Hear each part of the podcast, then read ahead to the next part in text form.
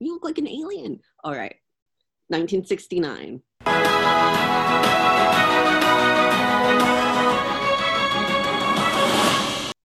Hey. Hey. I'm Eli, And I'm Ian. and this is. Conspiracy Crashes. Um, I sat on the cat when I came back in the room. Oh, Hi. there she goes. Waddling towards the door for freedom. He looks like Nino if Nino had all of his legs. So, I'm gonna take us all the way back this episode to 1969. Well, he did it, ladies and gentlemen. 69. Come on, man, it's a date. I don't know why I'm like this. All right. The year is the year is 1969. And it's the moon landing. I need a minute. How has this already failed in like the first sentence? All right. You're a trained actor, Eli. Show them what you can do. 1969. The moon landing. We're in a space race. Ian, stop giving me that look. We're in a space race. Was it just Russia? It was just Russia, wasn't it? I mean, I'm sure there were other people around the time who were like maybe interested in space. All of the tension and the tension that actually drove the space race was between us and Russia. and that's partially because of the Cold War. hmm Now, if you haven't figured it out yet, we are covering the moon landing. Now, Ian and I had a great conversation yesterday over how the success of the moon landing wouldn't have helped our plight in the Cold War. It would have actually hurt us. I mean, the only way it would have actually been useful is if they had been able to weaponize space vehicles. But, like, as we know, that wasn't, like, even possible. I mean, it may have been possible, but it wasn't really, like, in the works until after the Cold War. It was almost like we had two wars going on with the same country at once of like, first of all, we're better than you, so we're going to go to the moon first. Also, we're going to blow you up, but also you might blow us up. So good luck with that. Which is a very interesting concept because no war actually happened. I mean, there were lives lost. I guess that brings up the bigger, the bigger like abstract question of how, what, when exactly does a battle become a war? Mm, that's also hard if it's between two countries and there's mass murders. It's a genocide, not a war. Yeah, I guess the only difference is that genocide implies that one one group was particularly targeted and was unable to fight back. Mm-hmm. Like the Rwanda. Have you seen that movie, Hotel Rwanda? I actually think I have.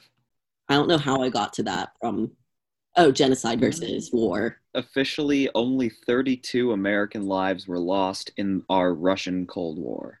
And unless Americans were just that much more gung ho about murdering R- Soviets, I can't imagine the Soviets lost a huge number of lives either. So, I mean, I think they're referring to war in this case as a tension. Yeah. I also would like, because we're in the Cold War era, so I can bring this up without it being too off topic, hiding under desks. Like, bitch, if there's an atomic bomb, me diving under my desk is not going to save my life. If you were far enough away, if you were just on like the very outskirts of where the bomb's effect was going to reach, like going under your desk might prevent you from suffering like essentially earthquake damage from like the shockwave of the bomb. Any other event where you're not at like the weakest stage of the shockwave, it does nothing. You get hit by the radiation later, and there isn't even like an explosion warning for that. So, like, you wouldn't know to go under your desk to avoid the radiation until after you heard it, like, on the news and the radio and stuff. Right. One going under your desk isn't going to save you from radiation. No, it wouldn't. At that point, you'd have to go to like your underground bunkers. You know, man. That's that's literally it. You either have to go inside like a really densely constructed room, or you have to go underground. Yeah. It would have actually helped you to an extent in like 3% of situations related to nukes. So not worthless, but close to worthless. Kind of like how, I mean, I'm sure y'all don't do it in California. Did y'all have to do like tornado drills?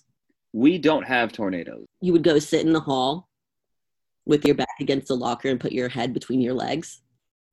I'm sorry, your head between your legs? Why? Because if something falls, it'll hit the back of your head instead of your face. Wouldn't the desks still be better in that case? hmm So why do they bring you out into the halls and have you back to lockers? Because the hall is the most internal part of the school, which is going to have the heaviest structure. And um, there's windows in all the classrooms. Fair. Cold War moon landing. Here we go. Yeah. The moon landing happens, and everyone knows the very famous one small step for man, one giant leap for mankind, or whatever it was. Is that right? Pretty much, yeah. Yeah. And like that was on the television. Like they televised the moon landing, didn't they? Yeah. No, Like- it was televised.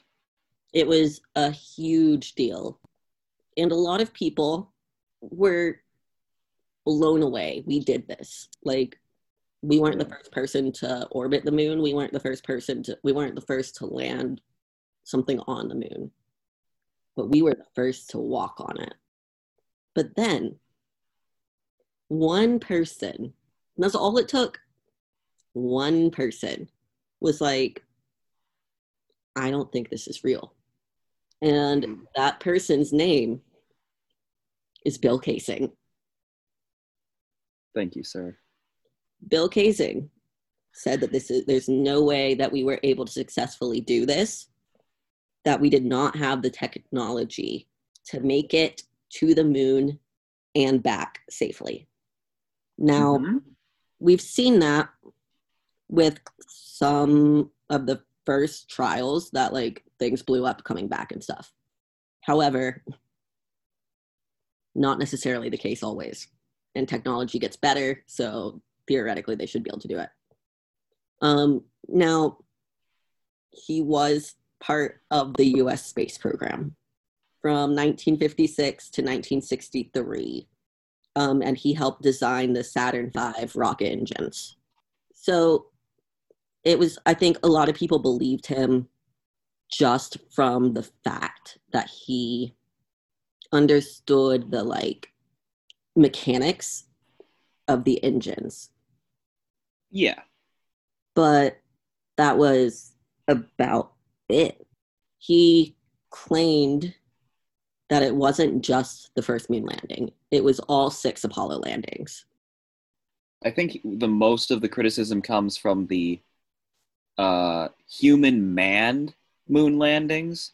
Nobody seems to really have a problem with like us having actually like you know sent unmanned craft to the moon. Mm-hmm. We're talking about like the six. We're talking about the six uh, Apollo landings that involved real people on Yeah. the moon. In general, I think.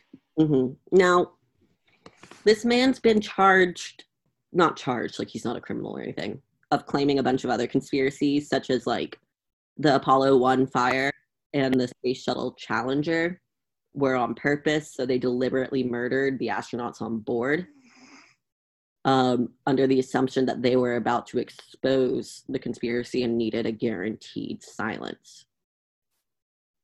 I'm sorry, wait. So the conspiracy was to kill them, and then they had to kill them to prevent them from spilling the secret of the conspiracy to kill them? he said that they were killed that like that mission was staged because they knew that those particular astronauts were going to tell everyone that they weren't actually doing what they said they were so they had to kill them Couldn't they have killed them during like a training exercise without investing like billions of dollars on rocket science? mm-hmm. Nice. No. But, but regardless, we blew up an incredibly expensive rocket for the purpose of killing like a few people. Continue from there. Seems seems likely. yeah so you know he's like we don't have the technology for it like y'all are stupid there's no technology we never landed on the moon there's no way we could have because you wouldn't be able to get back. And a lot of other things just didn't line up with it. And now we were saying it would be what, 300 billion is what it cost for the moon landing? Oh, in total, NASA's budget was 25 and a half, I think it was like 25 and a half billion dollars.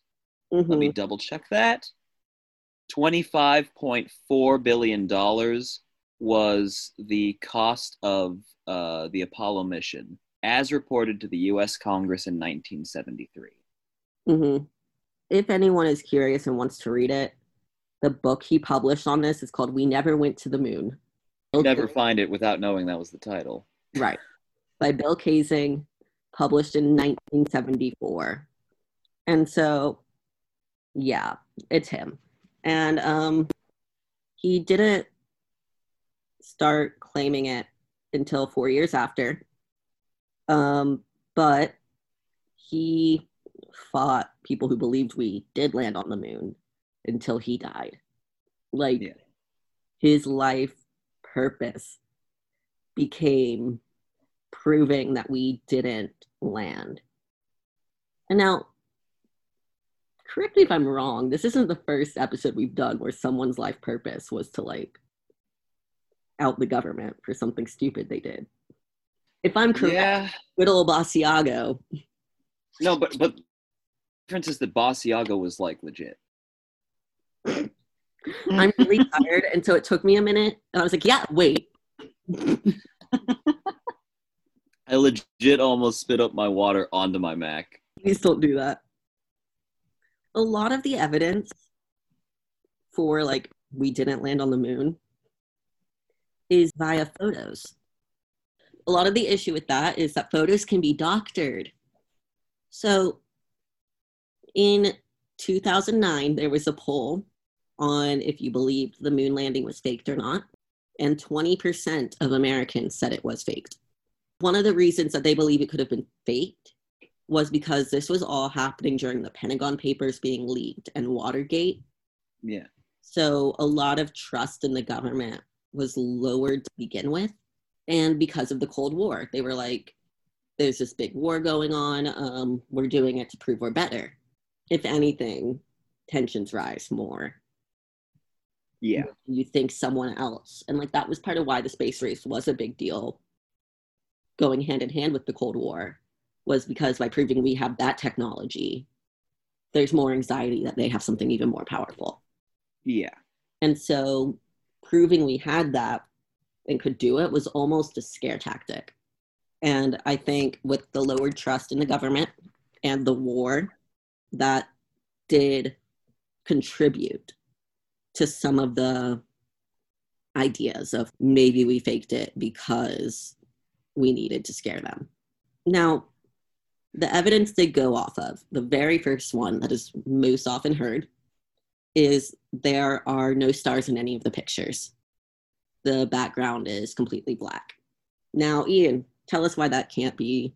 So, for the same reason you can't see the stars in the daytime on Earth, you cannot see like like without like technology to assist you. Like if you're just like eyeballing it, you can't see most stars during the daytime. For the record, um, the actual like um, the navigation optics on their uh, on their spacecraft did frequently pick up uh, stars, but you you couldn't see it from the surface. Like if you were just walking along with the astronauts, you wouldn't be able to see them except during the night. Um, and so while you would j- think, oh well, we'll just wait until night and then take the pictures. A lunar day lasts like a hun- over 140 Earth days. Like that's how long it's it takes before the sun sets on the moon. Well, damn, they should have just timed it better. right. The other thing with that is that um, the moon just reflects so much light. Yeah. That theoretically it would reflect it back in, and so you wouldn't be able to see anything because it would be too bright. the light sources on the moon are numerous. So you know when you have too much when you have too much light in the background it kind of like it it kind of obscures what's actually there. I'm sure everyone's noticed how like if you try taking a like a picture with flash especially you can see the effect in the night how like the exposure um, really highlights like immediate things and the whole background goes black Mm-hmm. uh, the same effect happens at, in the daytime um, if you have too many conflicting light sources. Right. The next big thing that proves it was fake Mhm. was that the flag looked like it was moving. And there's no atmosphere, so why is it moving? Shouldn't it be hanging slack if there's no atmosphere? You would think so, wouldn't you? Right. So like it had to have been on a sound stage with like a fan causing wind or something so it wasn't hanging slack. But then there's an atmosphere on Earth and not on the moon. Yeah. So um, unfortunately, uh, it turns out this this isn't how that works. And why is that? Well, two reasons. First of all, like we already have like photos like taken seconds after each other of like an astronaut in front of the flag changing positions and in the time it, it takes for him to change positions the flag doesn't Mhm. change its state. Not only can we already say this that just because you see one picture with a wavy flag, it doesn't actually imply that the flag is moving. In that case, if what I'm saying is true, that implies that the flag was already wrinkled in that way and looked uh, so that it would look waving even though it was still. And the reason for that is because the flag was folded. So you can just go NASA specifically engineered those flags to maintain an upright position like that. Mhm. Now, the folding of it, like Ian said, yes, that caused the wrinkled effect.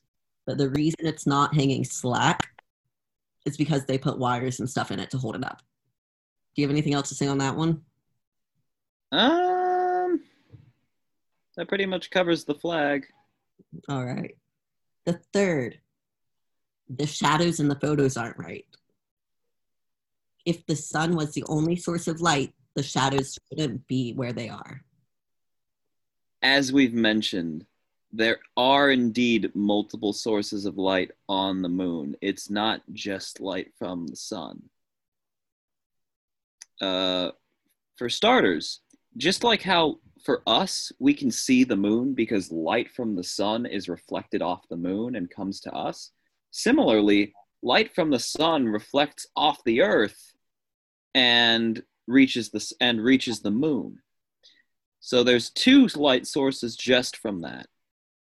Then we have to take into account that uh, um, the environment on the moon uh, has a lot of literally just dust hanging around, uh, and that causes a lot of refraction of light, which can create in um, sort of like pits. It can create other refractive properties, which essentially means you have three sources of light for any given position. I'm sure I'm missing another source of light. Ah, and even sunlight reflected from the astronauts and the lunar module themselves. Anything on the moon or near the moon which like receives sunlight reflects sunlight and creates yet another source of light. And when all of these um, when all of these combine, you have really weird warped effects that change how the shadows work. Yeah. That's what it boils down to. I want to go back to our good friend, Bill Kaysing. What does Bill have to say about this? I almost said Andy. We're going back to good old Basiago because, you know, the time travel missions were happening at this time too. Mm-hmm. So, of course, we faked it because Pegasus Project, you know. We I were- love how somehow like we're talking about like oh yeah they're they're cracking time travel over in a lab. Meanwhile, we still can't even reach the moon. Right. We're cracking time travel and they're going to Mars. Yeah, and they're going to Mars, but we can't reach the moon. Got it. They don't need Got it. any additional supplies to go to Mars, like no oxygen. Yeah, no, nothing. I mean, they don't even need a fucking million dollar rocket. Like, what's wrong with what's wrong with NASA, man? Right, like, um, excuse me, to go to Mars, we just needed a jump room under a baseball stadium. Which can even be moved at a moment's notice. Yeah, anywhere we want, guys. So, Kaysing, though, said one, the astronauts could not have survived the trip because of exposure to radiation from the Van Allen radiation belt and galactic ambient radiation. Intriguing. So, there are two like parts to the Van Allen belt that like matter for the most part in terms of this discussion. Um, there's an inner one which is like pretty darn dangerous. It has like a whole bunch of protons that are really high energy, and so they literally are just like particle bullets waiting to smash through stuff. It's definitely ionizing radiation and could certainly cause, you know, harm to the ship, uh, to some of the ship's technology, and it, through enough exposure, uh, could hurt the uh, astronauts as well. How long would they have to be there, though, for it to do that? They'd have to be there for like a, you know, a decent amount of time. Uh, certainly more than the uh, few minutes they spent in the inner belt. Mm-hmm. Um, and then in the outer belt, there's just some low energy electrons, which while they aren't like to be ignored, they were only in the outer belt for like an hour and a, an hour and a half, I think. I mean, don't get me wrong, like relative to what you'd get on Earth, that's still kind of a lot. Mm-hmm. Like, uh, I have a statistic here which says the total radiation received on the trip was about the same as allowed for workers in the nuclear energy field for a year. So it is still like a lot relative to like what you'd get on Earth. Mm-hmm. But as pointed out uh, by multiple sources, this isn't more than what space shuttle astronauts received prior to this, and they were fine. Um, it's also worth noting that like they specifically chose the orbital trajectory for the for the Apollo mission Right. To reduce radiation exposure to the smallest possible parameter. Mm-hmm. So they optimized their orbit uh, specifically to avoid radiation as much as possible. And it doesn't help when even the guy that the Van Allen belt is named after because he discovered the thing, when Dr. James Van Allen tells you that the radiation levels are not going to be too harmful for the Apollo missions, you should probably assume the Van Allen belt's radiation isn't going to hurt the Apollo missions or the astronauts. you sure about that? I'm pretty I'm pretty sure about that. The guy from NASA said otherwise. Mm-hmm. So, like, It must be true. right. Like, how could you be right? How could I be right? Well, unfortunately, again, like the statistic that the astronauts didn't really receive that much more radiation than the space shuttle astronauts received, that statistic came from NASA. Yeah. So if NASA credibility is what it takes to disprove the moon landing, NASA credibility also just proved the moon landing. Mhm. So at best, you've got a stalemate, but let's be honest here. We don't have a stalemate. Now, here's his next reason the film in the cameras would have been fogged by the radiation. The film and the cameras, first of all, was protected by, it was literally insulated in like uh, thick uh, metal containers to prevent the radiation from contaminating the film. Because guess what? Scientists are pretty good at accounting for possible errors in their experiments and ma- taking like steps to avoid such errors. It's it's literally the whole point. NASA is not dumb enough to try taking pictures and leaving it out for radiation to destroy. Are you sure? I'm pretty sure. It just seems too logical and too easy to do that and have it work. Of course, it's simple. Every photo was fogged over, which is why we have such clear ones today. Right. They're all doctored and fake, right? yeah, duh. We faked it. Clearly. Um, his next claim is the moon's surface during the daytime is so hot that the camera film would have melted. Half right. The moon does get hot, kind of. Oh, by the way, I, I, get to make a correction immediately. I vastly overstated the length of a moon day. I said it was like over 140 day, days. I was very wrong. It's about a month, though. It's about an Earth month. Still a very long time, though. I don't actually know how long the Apollo 11 mission lasted. Let's check. Yeah, we should probably know that, shouldn't we? Because that's what we're talking Apollo about. 11 duration. Yeah, no. The entire mission's duration was eight days and three hours. Okay. That's like including everything, not just the time on the moon. So there's there's no way they would have, you know, been able to wait till nighttime. Mm-hmm. Was Apollo 16 the last one? No, 17 was. 17 lasted 22 hours and four minutes. There is heat on the moon in the form of radiation.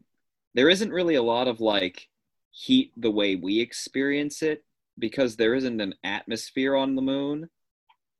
It's not like walking through hot air makes you hot. That's a basic law of thermodynamics, actually. That's basically how we transfer heat on Earth. Right. Um, so the only thing that wouldn't have been accounted for by the design of the of each of the cameras, which were specifically uh, covered with um, optical paints to mm. uh, avoid the radiation from heating the, the cameras and the film. The only way you would have actually been able to heat the cameras would be to directly place them on the ground and leave them there. Because then the heat from the actual like surface of the moon would be able to uh, transfer to the camera. Okay. So like if they dropped the thing and left it there yeah you could you could maybe make the argument. But no they didn't. Here's our next argument. The apollo 11 crew would not have survived a big solar flare flying out when they were on their way to the moon. All right let's see let's do a quick google search just so everyone knows this is how research works okay were there solar flares during Apollo 11. Mm-hmm. Mm-hmm. The answer is no. I mean, wasn't 16 the one with the flares? Even then, like Apollo 16 actually got really lucky. All of the rec- all reported solar flares happened before or after the mission, which is pretty awesome if you think about it. It really is. So the next was the second stage of the launch rocket or the lunar module ascent stage made no visible flame. Say this again. The second stage of the takeoff of the lunar module, also known as the ascent stage, had no visible flame. Why why would that matter? Can't take off without fire. Oh, do I actually get to teach everyone how how rockets work? Yep. So this is actually pretty cool. Um, so if you light like a campfire, does the fire push the wood into the ground? Yeah, duh. does it now? So if you were a sane person, you would notice that like you don't get extra pressure on the wood just by lighting it. You can also test this with um, a cigarette. If you light a cigarette, the flame itself doesn't like push the cigarette into your mouth. You can run a whole bunch of easy experiments with this, but basically the point is like if you light anything, the flame itself doesn't do anything. It doesn't like emit like I mean it okay, that's a lie. It emits like heat energy and stuff. So how do rockets work then? Because the rockets always have the flame going down, and that's what pushes it up, right? No. Um, see, what flame does is it takes a whole bunch of um, it takes a whole bunch of things which can be um, ignited, and it throws them rapidly into the air. That means that the gas is being created, and gas expands and pushes against surfaces which contain it. They also have mass. Gas has mass. It weighs something. It doesn't weigh a lot unless you like pressurize it. Like like you can wave your hand through the air and you won't notice like the weight of the air. But you can but wait there is, you know, oxygen has atoms in it and we can measure how much that weighs literally. So if you take a lot of gas and you really quickly throw it out the back of a rocket, Newton's second law says that every action has an equal and opposite reaction. So if I throw like a whole bunch of gas really fast out the back of a rocket, the momentum of the gas uh, down towards the ground creates an equal momentum for the rocket, which goes in the opposite direction of the gas. In other words, if you throw enough gas down beneath you, you will accelerate upwards. You, literally, like you obtain motion by creating motion in the opposite direction. Does that mean like that ties in with other things? Um, what momentum laws? Oh, it ties into all sorts of things. What what things did you have in mind specifically? Every action has an equal opposite reaction. That's what it was. Yeah, that that that is the layman's definition of Newton's second law. I could I could explain it mathematically, but it's not really relevant. the The concept is what matters. Uh, it's not fire which pushes a rocket up. It's the fact that you're throwing something backwards so hard that the recoil from that pushes you upwards. Okay. And so now we get back to okay, there was no visible flame. Mm-hmm. Does it matter? The flame isn't what produces. Um, the flame isn't what produces like the actual like ascent. Uh, don't get me wrong. We do ignite our fuels because it uh, it helps it helps heat the gas, which expands it. And as I was saying, like when you expand the gas, it pushes outwards. So mm-hmm. we do use the heat from the flame to push the gas out but you don't need like a visible flame. You can have like almost entirely transparent exhaust depending on like the chemicals you're using. You can have like essentially an invisible flame and it doesn't really matter if you can see it or not. All that matters is that you can like feel the pressure uh, from the movement of all of this gas and it shoves the rocket into the air. And as it happens, I think that is what ha- what uh, the lunar modules used. I could be wrong. Uh, yeah, the the propellants used for the lunar modules did indeed produce a nearly transparent exhaust. Okay. Just just for everyone who thinks that scientists are like really scary elitist geniuses, like don't get me wrong, they like they know a lot of stuff, but the only reason they know a lot of stuff is because they're constantly researching it up online on like on like proper research databases so that they can continually inform themselves enough to sound competent in their own field. Like, have you ever turned a fire blue by just burning the right kind of thing? Yeah.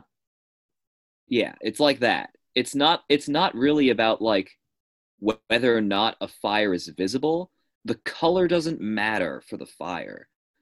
The only other thing I think I should add is that um there are other places where you would where like you would see uh, different stages requiring uh, visible exhaust, not even on the Earth's surface, but like actually in space. And in that case, I have to remind everyone that like space is a vacuum. So like you wouldn't even have time to look at most of like the exhaust. It would just be gone. On Earth, you wouldn't see anything. So his next thing was that air conditioning units that were part of the astronauts' spacesuits could not have worked in an environment of no atmosphere. I'm sorry, what? They couldn't work? Yeah, because in an atmosphere with in an environment with no atmosphere? Yeah. What? The cooling units only work in a vacuum. Literally, they only work in a vacuum, I'm pretty sure. I read about this, I think, on NASA's actual site. Um, I know it had something to do with water in the suit. And then because they were in space, um, there was like a loss of heat, and so the water froze. And I think that was directly I think that was directly responsible for how the cooling in the in the suit worked. Like it relied on the water in their suits freezing in the vacuum of space. I don't know the full details of that though cuz like I read that years ago. But if it's really hot on the moon, how would it freeze? Well, again, it's not actually that hot like like in general. Like you have radiation, but um for starters, you have a protective astronaut suit, which is designed to prevent the radiation exposure from killing you. Mm-hmm. And this, since you have the water inside of your suit, you're relatively protected from the radiation. Again, unless you like literally just laid yourself flat on the surface of the moon for hours on end, it, it, you wouldn't really get enough heating to to you know make a difference. So the only real thing at work here would be the vacuum of space, which, if you were insulated from it but the water wasn't, the water freezes. Yep. Because this is another interesting uh, physics lesson. Uh, one of the laws of thermodynamics is that um, heat, there is no like cold that spreads through things. Uh, there's only heat which moves to colder things heat always moves to the coldest object in the area, which is why ice packs work not because the ice is like cold, but because your body temperature, you know, some of your heat goes into melting the ice into water. That's why the ice melts in an ice pack. So the reason why the water freezes in a vacuum is because the vacuum of space is colder than the water. And so it takes energy from the water, and eventually, if the water gets cold enough, it freezes. Hey, bro!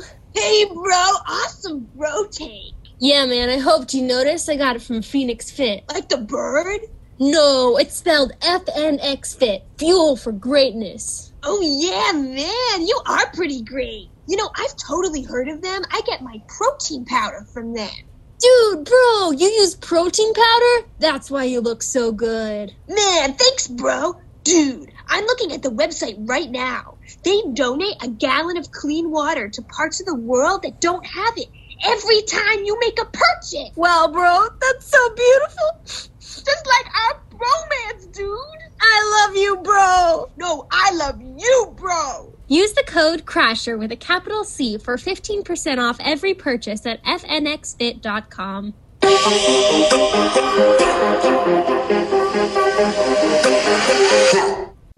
His next claim was that the footprints are preserved too well, especially since the lunar module, which weighed 17 tons, made no mark on the moon dust, yet the footprints can be seen beside them. Okay, so the the lunar modules weighed 17 tons on Earth. Yeah, which means it would probably weigh well like five to six pounds. I think it's like over a ton on the moon. It's I'm gonna guess it would be like three thousand pounds. One ton is two thousand pounds. Yeah. So if we're dealing with 17 tons, it's going to be a little under 40,000 pounds. It's gonna be 34,000 pounds is 17 tons. So then it's a sixth of that. It'd be 5,666 pounds. I was pretty close, yeah. actually.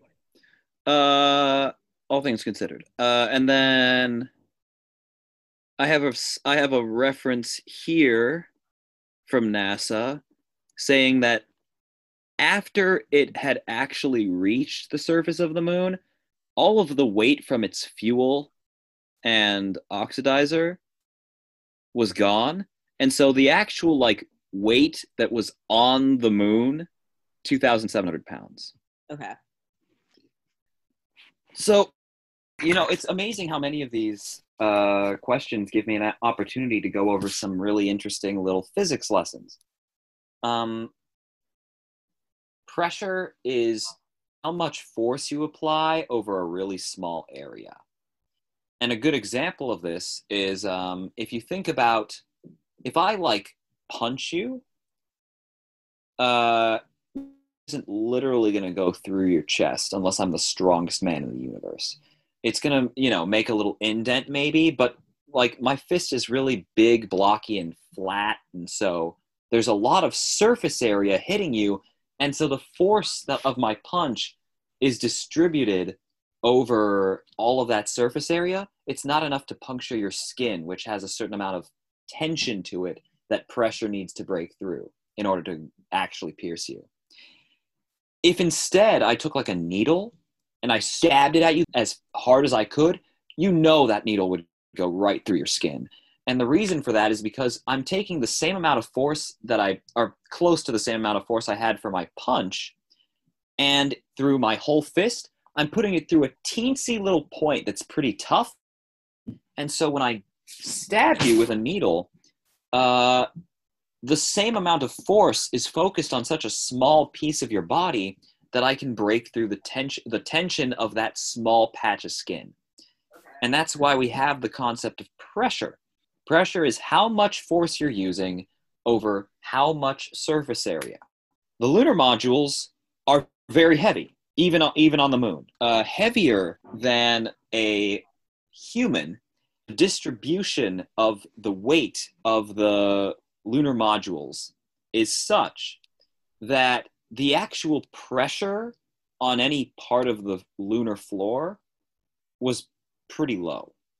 On the other hand, the weight of the astronauts uh, had to be put through, ha- the weight of the entire astronauts' bodies was being pushed into the ground uh, on only the surface area of their boots.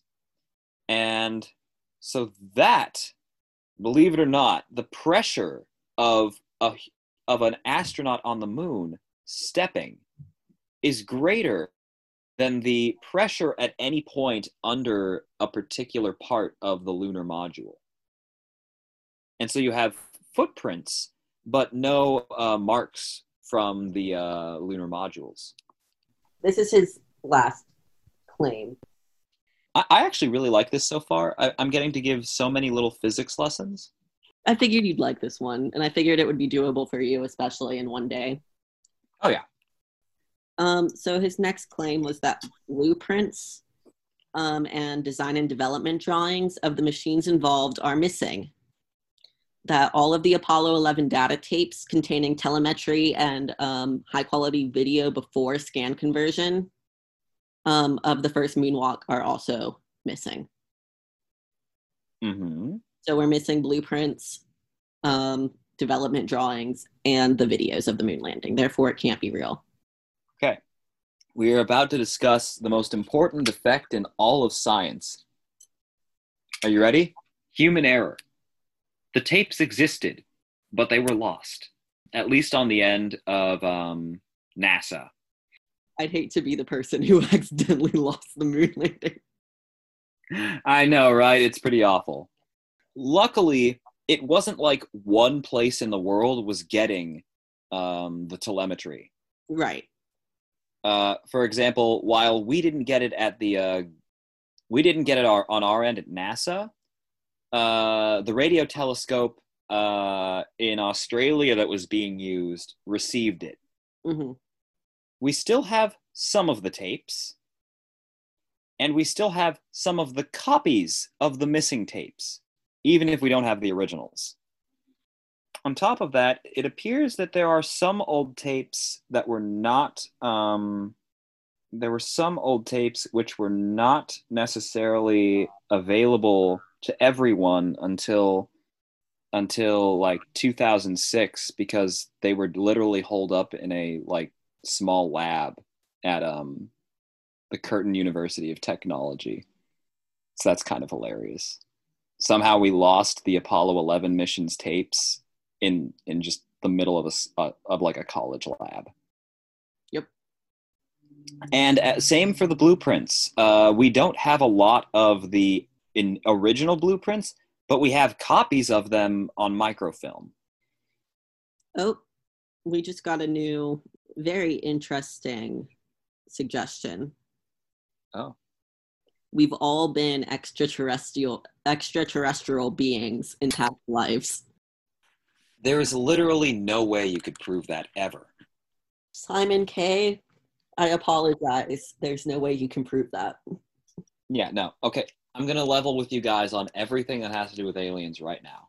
Despite all the odds that there should be other life in the universe, we have yet to detect life or signals anywhere in the universe. With signals that travel at light speed from radios and stuff, even like actually even like an abundance of life which produced natural electromagnetic signals like some animals even on earth do who would be able to pick up noticeable signs. Hmm if there is alien life in the universe it is so far away that it is impossible to detect using like sources that move at light speed like radio. The first big problem with aliens is you would never ever be able to prove that alien life exists at all until you can find any exist any evidence that aliens have ever existed anywhere. Then you have to prove the concept of a soul. I'm not even sure how you would do that. There is no scientific evidence to suggest that there are souls which can, you know, go into different people and be preserved over the course of multiple lives. You'd then have to prove that a soul retains memories of past lives so that past life influences could somehow affect you as a person. And until you can dis- discover souls, you can't discover whether or not souls have memories. hmm Then you'd have to prove that it's possible to inherit a soul from a separate type of organism. You'd also have to show that acquiring a soul would from a completely separate organism in the world, a separate species, is more likely than you spontaneously acquiring a completely original soul all your own. Because if you think about it, the quantity of life on Earth has constantly been evolving. In particular, the number of human lives. Uh, there are more humans alive now than there ever were before. So either that means that if there was the same amount of soul energy in the universe, all other life in the universe had less souls, less living creatures alive in order to facilitate humans increasing their population, you'd have to say that it's possible for entirely new souls to form out of nothing, in which case, never be able to prove that souls are transferred in the first place. There you go. That, that's, that's my total overview of, first of all, why you can't do any theory with aliens logically is because you can't prove they're aliens. And then the reason why you can't prove anything about souls is because you can't find a soul or describe its nature. Okay. Again, we're not talking about whether or not it actually is real. We're talking about proof. That's what theories are built on proof. You can have a hypothesis, though. Now, the next is that you can see Armstrong's camera in some of the photos. You shouldn't be able to see his camera. Why? Among everyone, there was only one camera? Um, it's because he doesn't appear to be holding the camera, so they think it's a reflection of someone else's, like someone else taking a picture with their hands. I'm so confused, I don't even know where to begin. Now, I mean, I'm just going to debunk this myself right now. Okay, please do, because I, I can't even like figure out what it is you're trying to tell me is is this theory. Armstrong couldn't walk around the moon with a regular handheld camera. Um, he needed something that he could manipulate easily within his suit. So they mounted the camera on the front of his suit. So the photo we're talking about, no, it doesn't look like he's holding a camera because it's mounted to him. So it's like the Iron Man repulsor ray, like the Unibeam. Yeah. Okay, that's your mental image, everybody. Iron Man Unibeam. Now, here's our like real quick to rip apart theories and then we're done. Okay. So, one of the issues is the photos taken were claimed to be miles apart, but they have the same background How would you know for sure that they had the same background? by like layering the photos. They do realize that like the moon looks a lot like the rest of the moon, right? I would like to bring up the parallax effect. Sure, go ahead. The parallax effect is basically with no pollution, nothing going in against it. Photos that could be taken really far away from each other and really close could look the same in the background because there's no pollution to distort it. Yep, that is true. That's all. Um, next, real quick. No one else has done it, so we didn't do it either. Wait, no one else has landed on the moon? No one else has walked on the moon. Are they serious? Like, really? hmm People. 12 people have walked on the moon. The most recent was Apollo 17's 1972. So three years after Apollo 11. So they're saying that because only NASA astronauts went, that somehow we didn't do it? hmm Is that the logic here? The Russians, while they didn't have a manned spacecraft, they had a spacecraft which, if it hadn't experienced technical difficulties, would have landed on the moon and taken moon samples. That's the kind of technology they definitely had. That was, you know, decades ago. Right. If you're telling me now that we have that we couldn't have the technology to go to the moon, you're wrong. And frankly, if you're going to tell me that they couldn't have put a person inside of a similar device and brought it to the moon, you're also wrong. As it happens, the only reason the Russians didn't put a person on the moon was immediately after Apollo 11. Uh, the Russians cut funding to their program. They basically lost motivation because they felt like we'd outdone them. so next, if we've done it, why haven't we gone back? Well, we did. On six separate missions, we went to the moon. Okay, okay. The other real answer is that mechanism, uh, mechanical uh, operations became more and more advanced. And so these days, we can just send literally like probes and robots to the surface, and they can do our jobs for us. We don't need to send, like, you know, we don't need to waste the money sending full people there. That's the main reason. It's just financially it's financially wasteful to send a full human in a giant spacecraft. The overall theory of how they faked it was that they got um, Stanley Kubrick Yeah. um, and they got his set from 2001 A Space Odyssey and moved the entire set to Area 51, where they had him direct the moon landing. Okay. Eli and I actually just did the math on this before the episode, pretty much. And um, so we started by assuming that, like, the cost of producing. Uh, so we looked at, like, the most expensive movie ever made, which was Pirates of the Caribbean Dead Sea, or something like that. And it was like $357 million. And it, the movie itself was 130 something minutes. Wasn't it? Um, hang on. I thought it was 375. Um, Pirates of the Caribbean on Stranger Tides with a budget of $378.5 million. Yeah. So we made the generous assumption that the cost of paying for the mo- for the filming of all how many hours was it 1996 or something like that probably less than that honestly yeah no i was actually pretty close uh, so we had a total of 1992 hours of crewed space flight uh, so we assumed uh, the cost of that of the most expensive movie ever made. We assumed that cost would be multiplied uh, consistently to account for how much money you'd have to be paying these people to keep them silent for the rest of their lives. Uh, and so, the minimum necessary budget to allow this to happen, to actually just direct the film, not even to like pay off other gov- of other governments and other organizations which were also monitoring the space flight.